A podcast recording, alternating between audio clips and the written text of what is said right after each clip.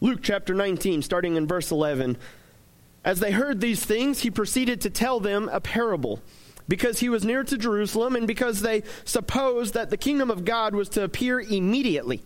He said, therefore, a nobleman went into a far country to receive for himself a kingdom and then return. Calling ten of his servants, he gave them ten minas, and said to them, Engage in business until I come.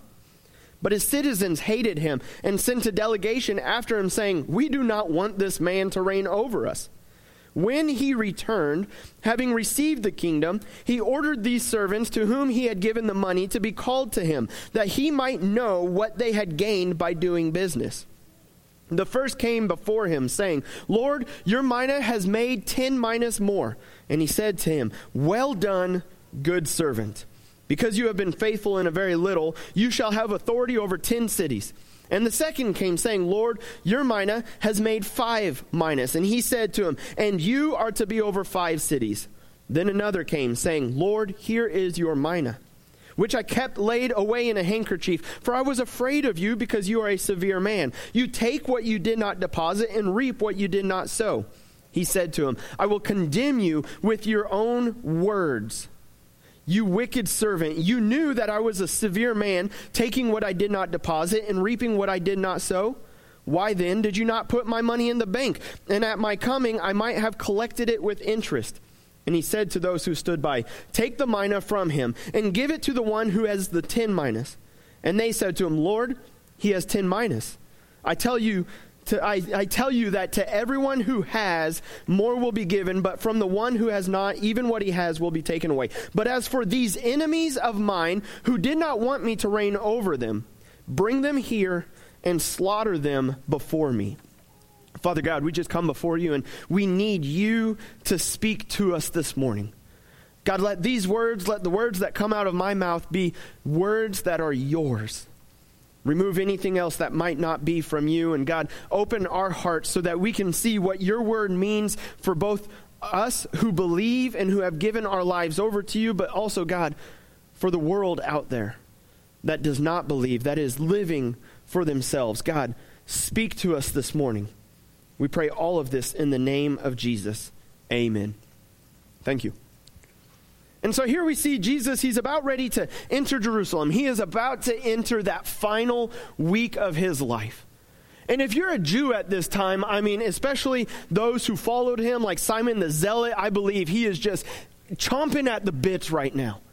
And for everybody else who believe Jesus is the Messiah, they are ready for this because it is about to be Passover. There are about to be two million Jews coming into Jerusalem to worship God and to remember what Passover represents. Which, if you remember your Old Testament history, Passover represents the, the angel of death passing over those who had put the lamb's blood on their door which led to their freedom from Egypt. And so here, hundreds of years later, thousands of years later, they are getting ready to go celebrate. And they have been following Jesus, who they believe he is the Messiah. He is the one that is going to free us from Roman rule right now. On Passover, it's all building up. It's going to be amazing. He's that political leader that is about to lead the revolt. We're about to have an uprising, people. And Jesus, kind of probably sensing that, we're told that he sensed it because he said that they supposed the kingdom of God was about to appear immediately. Jesus has been preaching on the kingdom of God. His first public ministry was repent, for the kingdom of God is at hand. And now they're thinking it is come, it is here, we're about to experience it. And Jesus actually tells them something different. He says, I didn't come to lead this uprising. I didn't come so that two million Jews in Jerusalem can overthrow the Roman government. Instead, actually, I came to do something different. I came to give my life. I came to not conquer Rome, but conquer a, an opponent that is far more powerful, far more deadly, but yet not near what I am. I came to conquer death. And Jesus tells us this in verse 12. He says that this nobleman went to a far country. The nobleman we're seeing as Jesus, and Jesus didn't say there was this nobleman that went into Jerusalem and just slayed everybody. But instead, this nobleman left foreshadowing what Jesus was going to have to do, that he was going to give his life and then be gone for three days, reappear, conquer the grave, but then, even then, he was going to leave. But as he left, he did not just leave us with no purpose. He didn't just leave for, you know, we're almost 2,000 years later. He didn't leave and just like, all right, guys, figure it out. You know, kind of like the whole chicken with their head cut off thing, where it's like you're running around like crazy, like, I am trying to figure this thing called life out. And I have no idea what my purpose is right now. But instead, Jesus tells us this is what your purpose is. If you have placed your faith in Jesus, he tells us in this parable, this is what you are called to do. This is the greatest purpose that your life can have, greater than making your first million dollars or uh, honestly greater than having a big family or whatever whatever you want, social status, whatever you think this world has has to throw at you. The purpose that Jesus tells us is far greater. Because in the parable, we see this nobleman. He's getting ready to go off, and so he calls 10 of his servants, and he gives them all 10 minas, which is about three months' wage. One mina equals about three months' wage. And so he gave them a fair portion. And a lot of times, and even as I was looking at this, it's like, man, that sounds a lot like the parable of the talents. Matthew chapter 25 talking about the parable of the talents, but it's different than that parable because in that parable they all receive different talents. And so you can relate that one to like your gifts. Like, not everybody has the, I didn't even think I had it, to stand up here and talk in front of a lot of people. Some of you definitely have a far greater gift of one on one relationship, building that relationship, talking to each other that way. A lot of you have the gift of service. We see that so much. And so that is the parable of the talents, that each person has a different talent, gift, whatever it is. But notice in this one, each person received the exact same amount. You have 10 servants, each one given one mina. And so, what that is saying is that each person here who has placed their faith in Jesus, we all have received the exact same thing. What is that? We've all received the gospel. We've all received salvation found in Jesus. We've all received eternal life through the blood of Jesus. Every single person here is on an equal playing field that not one of us can point to our own doing. Not one of us can point to, I'm an American, I uh, attended church long enough, I memorized enough of the Bible, I read through the Bible enough, I gave enough money. None of that is going to be able to have us say, hey, I made it because of this. We are all on the same playing field. The gospel of Jesus is the only thing that saves us. And that is what was given to each one of these servants. They all were given the gospel, one mina. Each person, level playing field, a mina. They were entrusted with it. But notice what they each did with it. Notice what was expected of them with it. I mean, you kind of have two different results here based on those who were entrusted with it. One did nothing. He was like, Sweet, I got my gospel. I'm going to hide it away. It's for me and me alone. I don't really know if Jesus is going to come back. I'm a little worried about it. And so I'm just going to hold on to this for myself. Whereas two of them that we're told about received it and they were like, All right, I got to go and I got to multiply this. I got to spread it. I got to grow this. And that's what we're called to do. We're called to be entrusted with the gospel of Jesus. Not to take it for ourselves and be like, I got my salvation, y'all figure it out yourself. I'm going to let this grow in my pocket. It's not even really going to grow. I'm going to throw this in my wallet, have it be like that get out jail free card, and I'm going to be happy with that. But instead, what we're called to do is to be faithful with it. We're called to take it and to spread it and to grow it. We're called to take what God has entrusted us with and use it for his kingdom. So, how are you doing at being faithful with what God's entrusted you? Because it's a command from God of what we are supposed to do with what he has given us. Every single person that has received the gospel of Jesus Christ, that has placed their faith in him, every single one of us has now been enlisted in the Lord's army. If you know the little children's song, I'm in the Lord's army. Yes, sir or whatever it is, like we have been called to go. 2 Corinthians chapter 5 verse 20. Therefore, we are ambassadors for Christ, God making his appeal through us. We implore you on behalf of Christ, be reconciled to God. Have you implored anybody this week to be reconciled to God, to be made right with God? You're an ambassador. You are the representation of God on this earth. Meaning that when people want to know what is the kingdom of God like, they should be looking at your life. How are you at representing that? How are you doing at showing this is what the kingdom of God is like? This is what the kingdom of God believes in. This is what citizens of the kingdom of God fight for, not Americans. Again, I mean, I really feel like because I see it in my own heart, we get those two lined up way too much. They're totally separate things.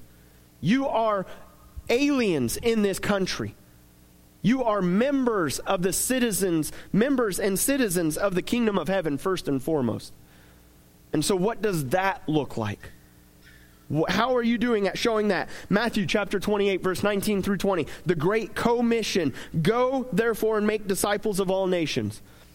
How do you do that? You baptize them in the name of the Father, the Son, and the Holy Spirit. You teach them to observe all that I have commanded you, but it's the commission. You're not going alone. You're going together. Ultimately, co mission together with Jesus because he says, Behold, I am with you always to the end of the age. So we are called to go out and share the gospel of Jesus. Notice who the Great Commission was written to. It wasn't the 12 disciples, it was 500 people. It wasn't just pastors, it wasn't just missionaries. It was people who said, I am a follower of Jesus. That is who the commission has been given to. Who did Paul write his church write his letter to? It wasn't Timothy. It wasn't Titus. It wasn't Philemon. It wasn't one of the pastoral epistles where we can be like, ah, that's not talking about me. It was to the church in Corinth. It was to believers who are saying, Jesus is my Lord and Savior. And Paul is saying, if that is true, you're called to be an ambassador. You're called to take what he has given you and not hold it for yourself, but to go out, represent, multiply, to, to grow what God has entrusted to us. And so, again, how are you doing at being faithful with what God has entrusted you?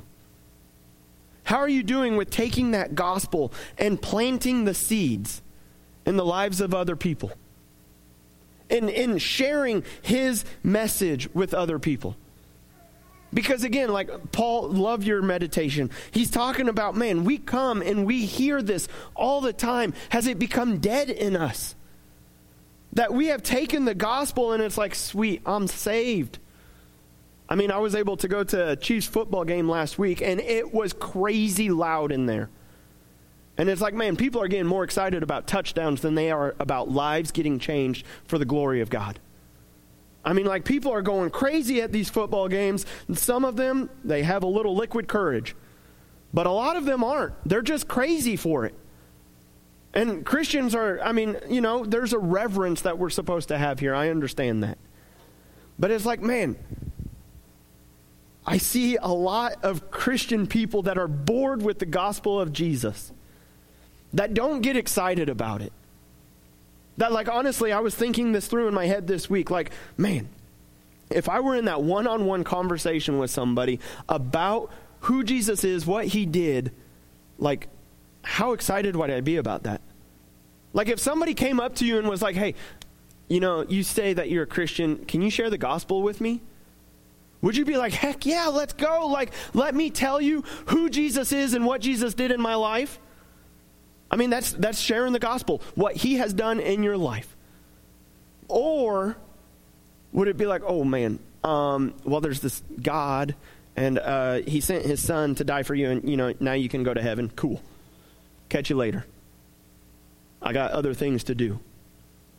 I mean, how excited, how, how faithful, how, how trustworthy are we being with what God has entrusted to us? Because notice, that's what the parable is about. I mean, two of them were given it, and they were like, man, I need to go and I need to grow this. And then there was the one that was like, man, I need to keep this. Notice the two different responses to these guys. To the one who took it and grew it into 10 minas. The master came back and he said, Well done, good servant. Well done. I entrusted it to you, and you grew it. You made it grow. You made it become more. Man, you were faithful. Well done. I'm so proud of you.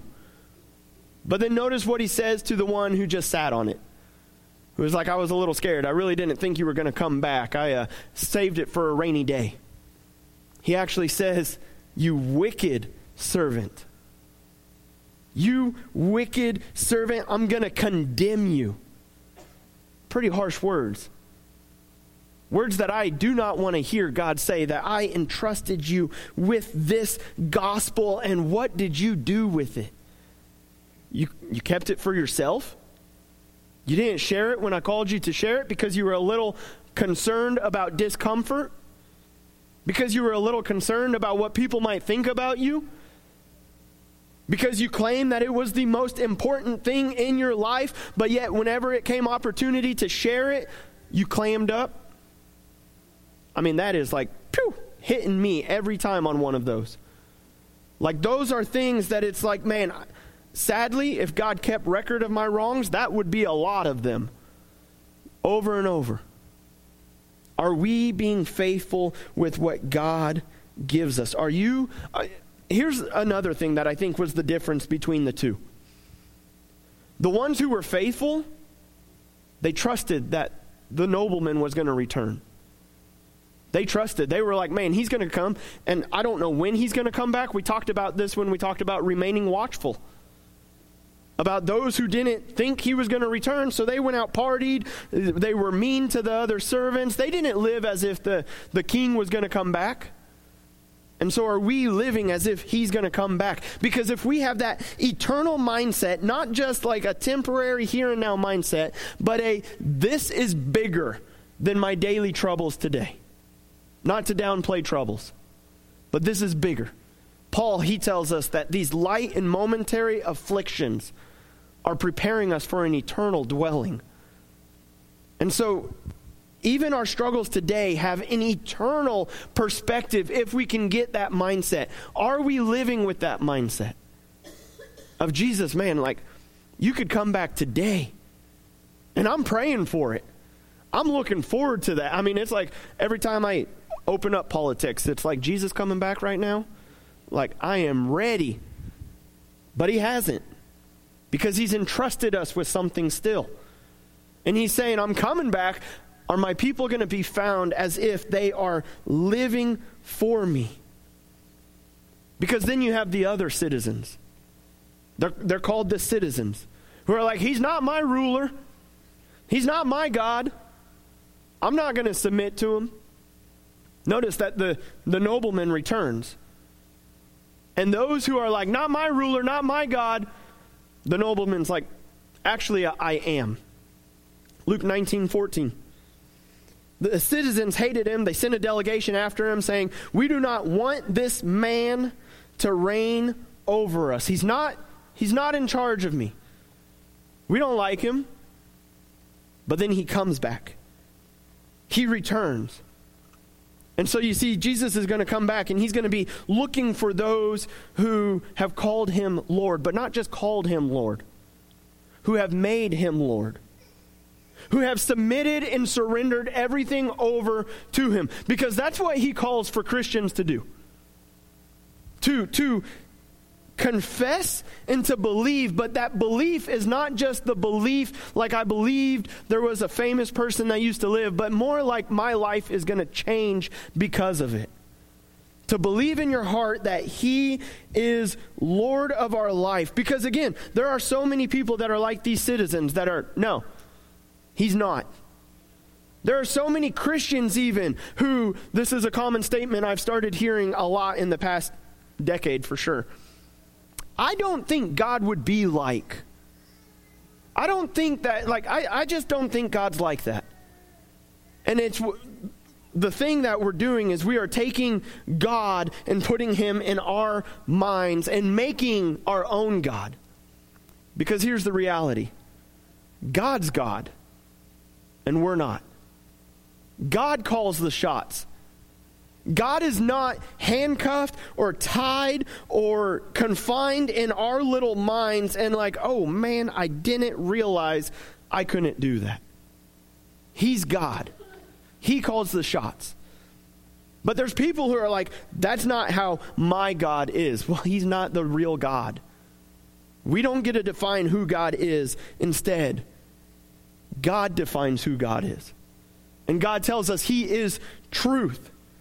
And so again, the truth is is that Jesus is going to return. He's coming back. And that there are those that I I believe that every minute Jesus doesn't return, he is buying us time. Peter tells us that. Do not consider the slowness of God as if God is just not doing it well. Totally botched that uh, passage, but it's like it's not that God's just forgotten, but instead he's buying time so that more can come to know him. Who's he entrusted that to? Us. But there's going to be a day that he comes where there are going to be people who are like, wait a minute, you're not my God. You're not Lord of my life. I'm not going to bow to you. Notice what the parable tells us. In verse 27, as for these enemies of mine who did not want me to reign over them, bring them here and slaughter them before me. Bring them here. Because I'm actually the one in charge. I am actually ruler over them. Isaiah chapter 45, verse 23. This is repeated in Philippians chapter 2, verse 11, and then also in Romans. But it says, By myself I have sworn, from my mouth has gone out in righteousness a word that shall not return. To me every knee shall bow, every tongue shall swear allegiance. Jesus, or Paul says in Philippians 2:11, every knee shall bow, every tongue confess that Jesus is Lord. It's like there's going to come a day where even the world's strongest man, I think I saw a guy squatted like a thousand pounds, half a ton. It wasn't me. And it wasn't JD, because we're the same size. But it was, oh yeah, it's true. Nope, see, what you speak as truth is not always truth, people. Just a little side note there.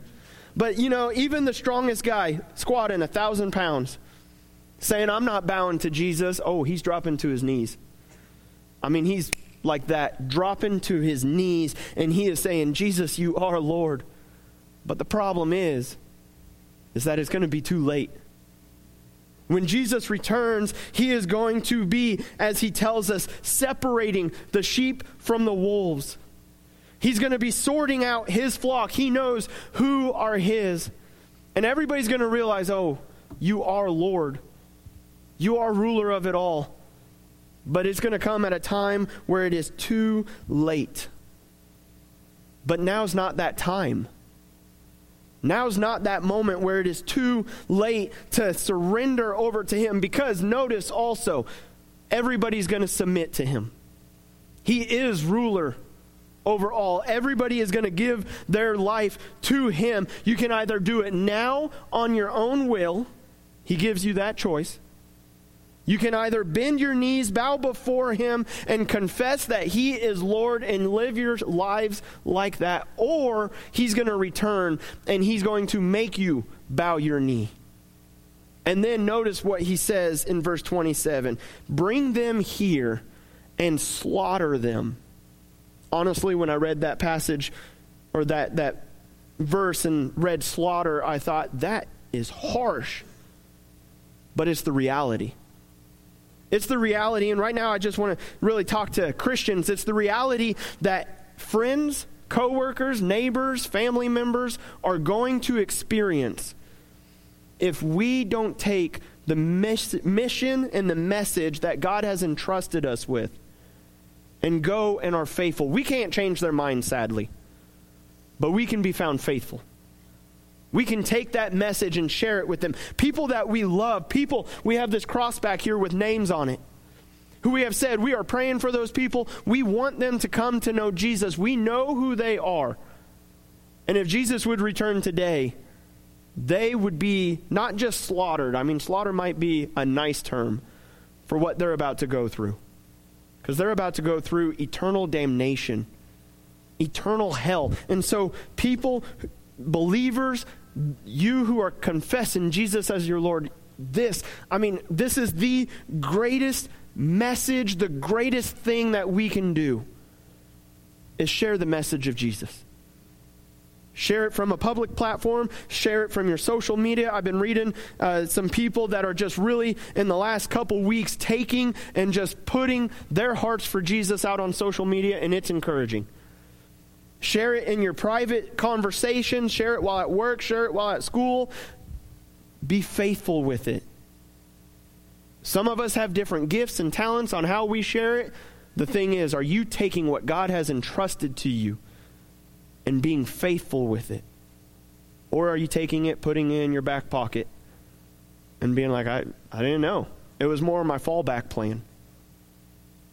And then if, if you are not a believer in Jesus, if you're here and you're like, nah, I haven't made him Lord, then he says, hey, right now, at this moment, you can just submit your life over to me, and I'll take you.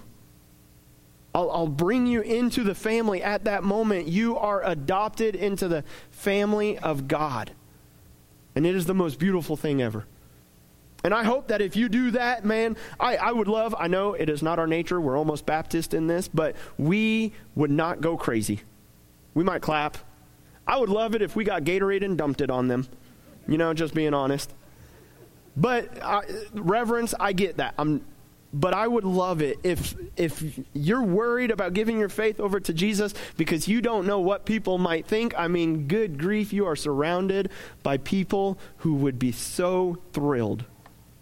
Who would love to see you just take that step and say, Man, I want him to be Lord of my life. Because let me tell you, Jesus says he came to give life and life abundantly. And I mean, it is the greatest life lived for him. Social status, that's going to disappear. Good health is going to leave. Money is going to get spent, inflation's going to go up. But living for Jesus, that is something that nobody can take away from you. And it is not just a great life here, it is an eternal life spent with Jesus. If you've not made him Lord, I mean, now is the time to surrender over to him because there's going to be two responses that Jesus has when he comes back. One, he said it in verse 17 Well done, good servant. You were faithful with what I entrusted to you. The other, which I pray nobody in this room hears, is verse 27 These enemies of mine who did not want me to reign over them, bring them here and slaughter them before me. May that not be said of anybody here. May that not be said of anybody that we know because we did not share the gospel with them. They have to, they have to make that decision. But as we're told in Ezekiel, God tells Ezekiel that, hey, tell these prophets that if they know somebody's being led to death and they do not speak up, their blood is on their hands. But if they speak up and they do not decide to turn their life over to them, then they're washed clean. All you're being called to do is to be faithful with what God has called you to do, to share how great He is in your life, to share the good news of Jesus that we were dead. We were slaves to sin, to our trespasses, to everything like that. And Jesus came, gave his life, and then through the work of the Holy Spirit, we've been set free. Let's go take that mission seriously of going, baptizing them, making them disciples, baptizing them in the name of the Father, the Son, and the Holy Spirit, teaching them to observe all that I have commanded you. And behold, I am with you always to the end of the age. Father God, we thank you that you are with us. We thank you that you have saved us. It's not by anything that we've done, but by who you are and what you've done. But God, now we have been entrusted to go. And so, God, I just pray, give us courage. Give us courage to be like Peter and John, that regardless of what we're told, we cannot help but speak about what we have seen and heard. God, give us courage to be like uh, Shadrach, Meshach, and Abednego, that even if it becomes illegal to speak the name of Jesus, we will boldly do it. God, give us the courage like them that even if it's not illegal, we have the courage to share your word and your truth with those that we know. May we be found faithful.